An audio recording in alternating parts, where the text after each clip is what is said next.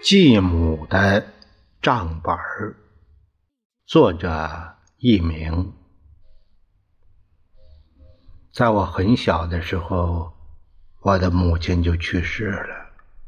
后来，父亲给我娶了一位继母，继母的儿子也很好，我们俩像亲兄弟一样。我们四口人相处的很融洽。到我十岁那年，我的父亲也去世了，我只能和继母生活在一起。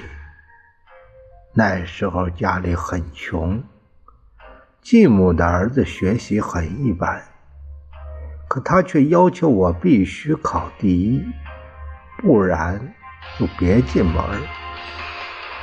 我想，这是千方百计的赶我走啊！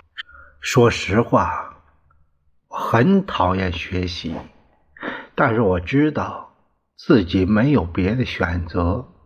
期末成绩公布了，我进步了二十多名，排在了第三。可没想到一进家门，继母就罚我跪墙根儿。他还指着我骂：“周家豪，一个不争气的废物。”这句话我记一辈子。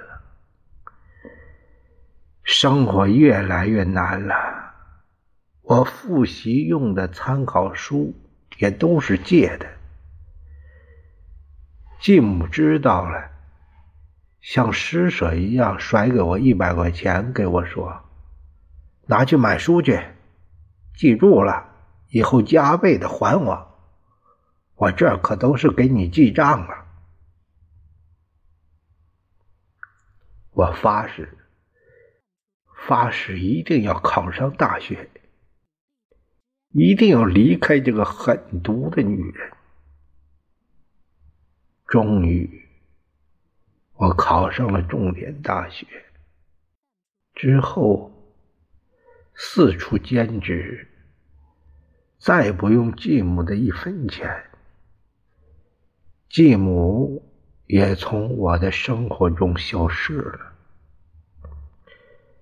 几年后，我接到了继母儿子的电话，原来继母已经去世了，在坟前，继母的儿子。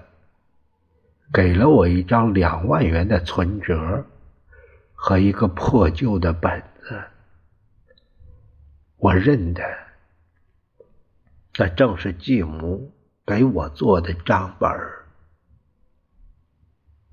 打开却是日记。继母说：“老周啊，你别怪我对孩子狠。”家豪没有亲生父母，他得自强，得自立。我罚他跪，那是在跪你呀，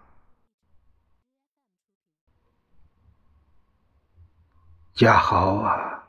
你怎么不回来看看我呀？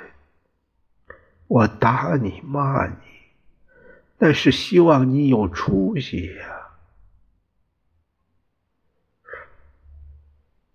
老周啊，我这病好不了，我就是想家好，可这孩子就是不回来看我。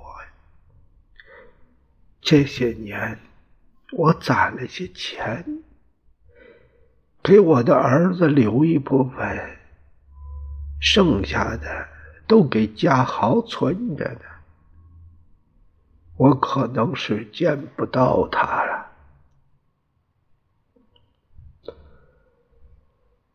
我跪在母亲的坟前，我就呐喊：“妈，妈，我错了，我真的错了吗？下辈子一定做你的好儿子，我对不起你呀！为什么不早点明白？